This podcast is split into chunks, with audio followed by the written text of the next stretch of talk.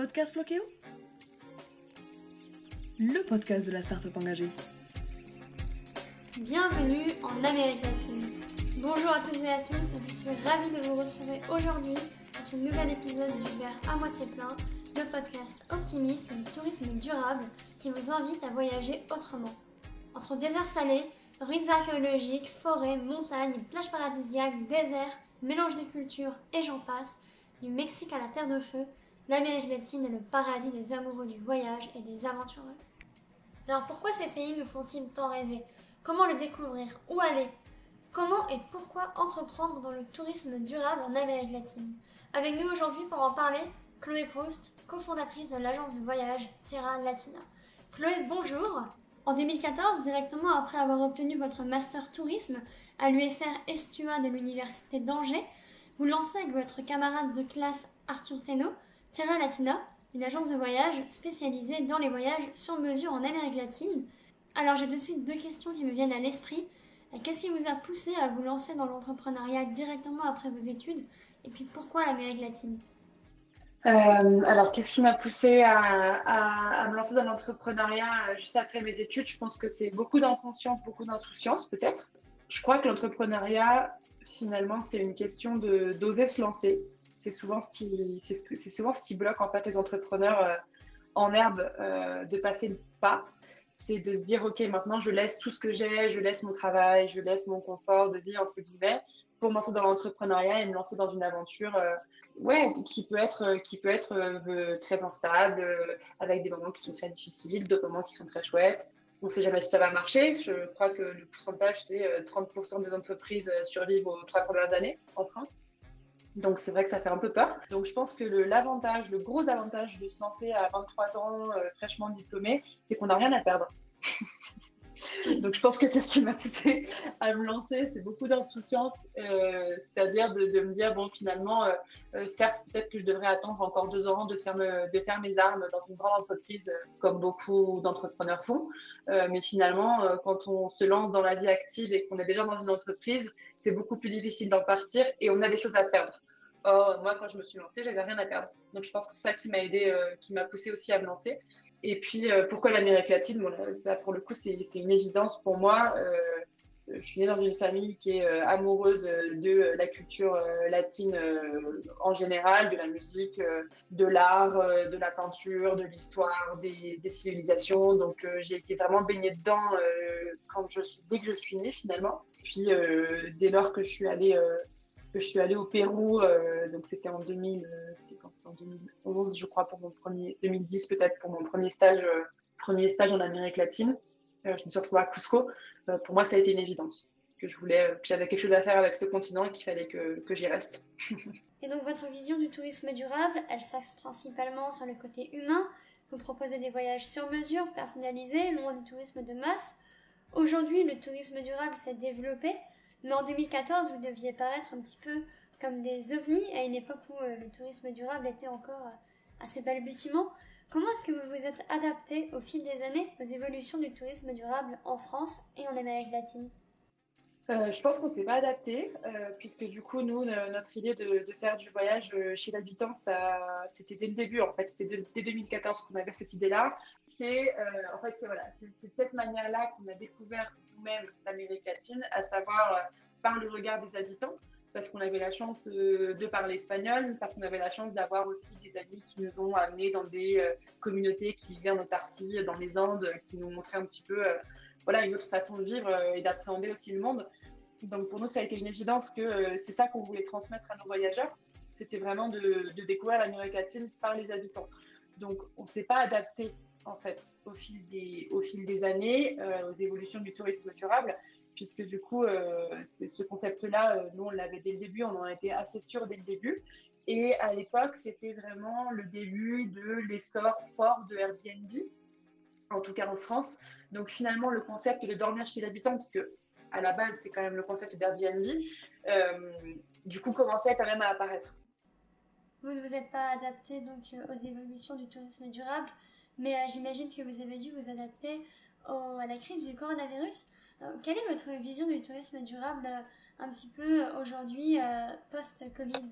Il me, semble que, il me semble que les voyageurs sont vraiment en quête de sens au sein de leur voyage. Et ça, bien sûr, c'est intéressant pour Tierra Latina puisque c'est ce qu'on propose depuis 2014.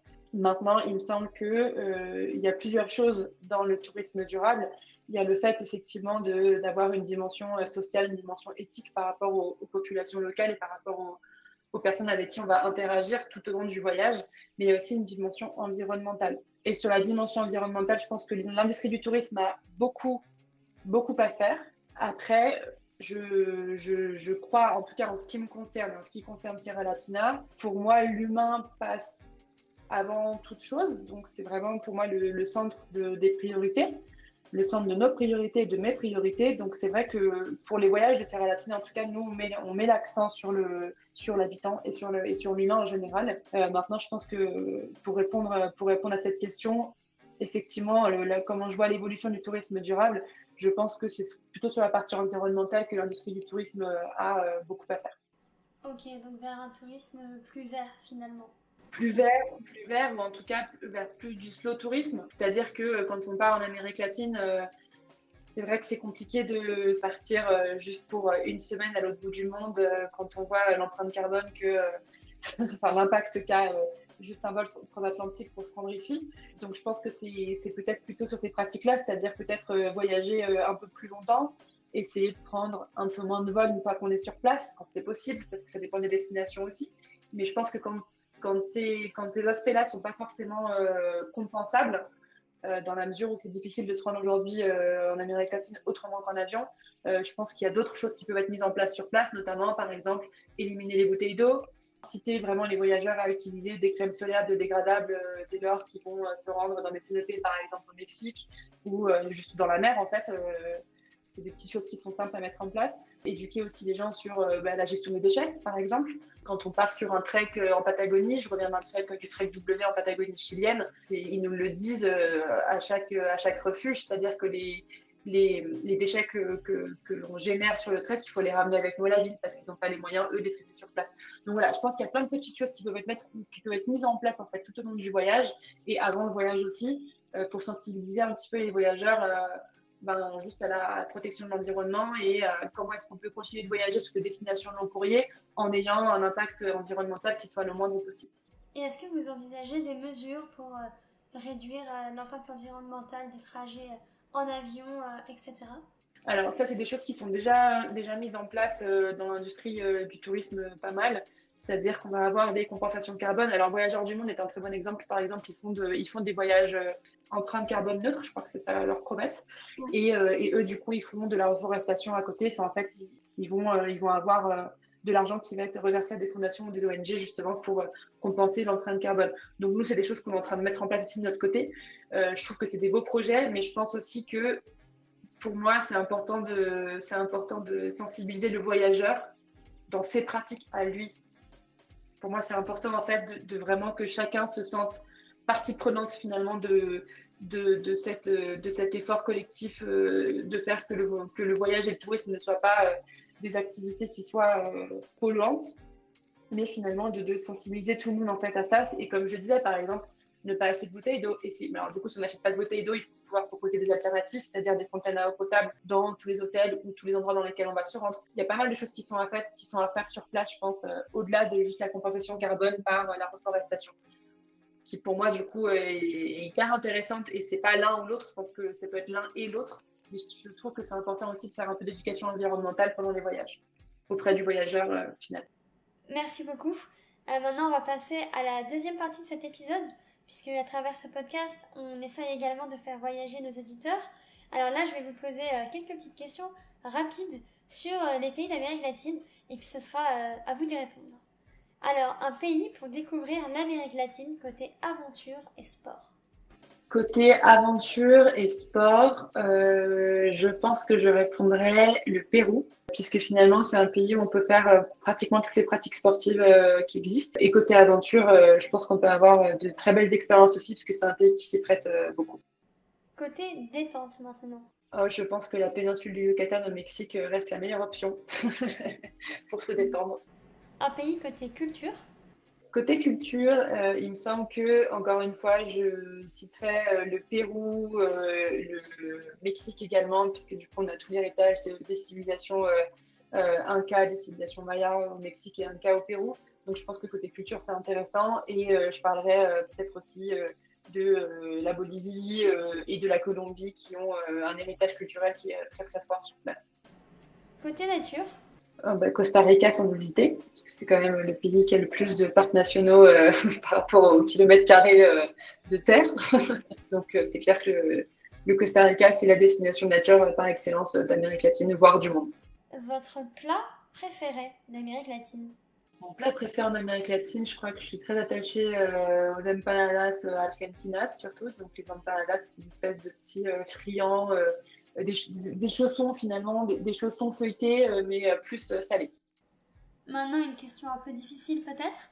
Votre destination préférée en Amérique latine, si vous ne pouviez en choisir qu'une seule? Je crois que celle, je crois que le pays dans lequel je prends le plus de plaisir à, retourner, à revisiter et, à faire découvrir à mes proches, c'est l'Argentine.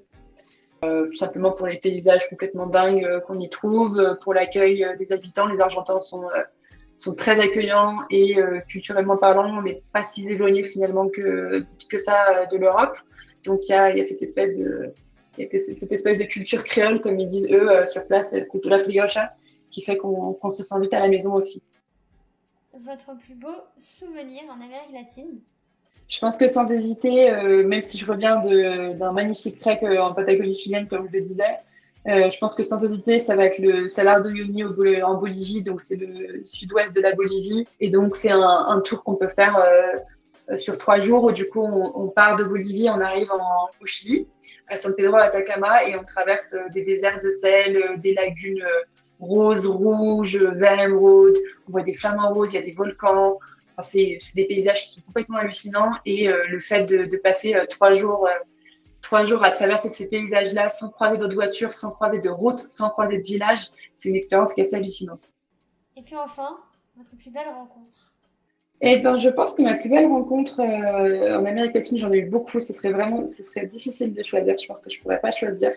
Euh, comme je l'ai dit, pour moi, le, pour moi, le, plus important dans les voyages euh, en Amérique latine et dans ce que je propose, euh, c'est l'humain. C'est pour ça que j'ai monté Tierra Latina, c'est pour ça que je me réveille tous les matins, c'est parce que euh, je suis tellement contente de travailler avec tous les autres, tous les guides, tous les chauffeurs que j'ai rencontrés sur place. certains d'entre eux sont des amis aujourd'hui, donc je pourrais pas choisir. Je pense que toutes les belles personnes avec qui on, avec qui on travaille grâce à Tierra Latina sont des très belles rencontres et je pourrais pas choisir. Dernière question avant de conclure cet épisode. Quel conseil est-ce que vous pourriez donner à un jeune qui aimerait se lancer dans l'entrepreneuriat et dans le tourisme pendant ou à la suite de ses études, comme vous l'avez fait euh, finalement? Eh ben, je, répondrai par une citation de Xavier Dolan que j'aime beaucoup, qui est un cinéaste euh, québécois euh, brillant. Tout est possible à qui rêve, ose, travaille et n'abandonne jamais. Voilà, c'est ça mon conseil. Merci. Est-ce que vous avez quelque chose à ajouter, un message à faire passer? Ce que j'aurais envie de conclure, c'est que je pense que la pandémie nous a appris beaucoup et que euh, là, avec le contexte actuel euh, de euh, guerre en Ukraine, de reprise du coronavirus en Chine, de la pandémie qui n'est pas complètement terminée, moi, ce que, je, sens, en fait, c'est que beaucoup de personnes, finalement, ont peur. Peut-être des voyageurs qui, à la base, n'allaient pas partir très, très loin de chez eux parce que peur de, peur de l'étranger, peur de partir loin de chez soi, peur de plein de choses. J'ai l'impression que la pandémie est venue cristalliser un petit peu ces peurs. Et euh, ce que j'ai vraiment envie de dire, c'est que ça sert à rien de rester chez soi. Ça sert à rien de rester euh, dans ses peurs. C'est pas comme ça qu'on avance, il me semble. Et euh, je pense que qu'il est vraiment grand temps de sortir de chez soi, de sortir de sa ville, de sortir de son département, même si c'est juste pour rester dans sa région. Mais voilà, aller à l'encontre de, aller à la rencontre de l'autre euh, voilà, je pense que c'est ça qu'il faut il, faut. il faut être très attentif à ça en fait dans les, dans les mois et dans les années qui viennent. C'est ne pas avoir peur de l'autre. Parce qu'on ne sait jamais ce qui peut arriver. Peut-être que demain, ce sera à nous de migrer dans d'autres pays. Et euh, on sera tellement content d'avoir euh, des personnes qui nous reçoivent à bras ouverts et, et sans condition. Voilà, c'est ça que j'ai envie de dire. Merci beaucoup Chloé pour ce petit message de fin et merci à vous, chers auditeurs, pour être restés jusqu'au bout de ce podcast. Pues muchas gracias a todos por escuchar y los espero acá en América Latina. Merci à tous d'avoir écouté. Je vous attends en Amérique latine. Voilà, c'est déjà la fin de cet épisode. On espère que vous avez passé un très bon moment en notre compagnie. Comme Chloé vous l'a dit, on vous donne rendez-vous en Amérique latine. Mais avant ça, on vous met tous les liens vers le site internet et les réseaux sociaux de Tira Latina pour plus d'informations. Moi, je vous dis à dimanche prochain pour un nouvel épisode de podcast. Et d'ici là, n'oubliez pas de voir le verre à moitié plein.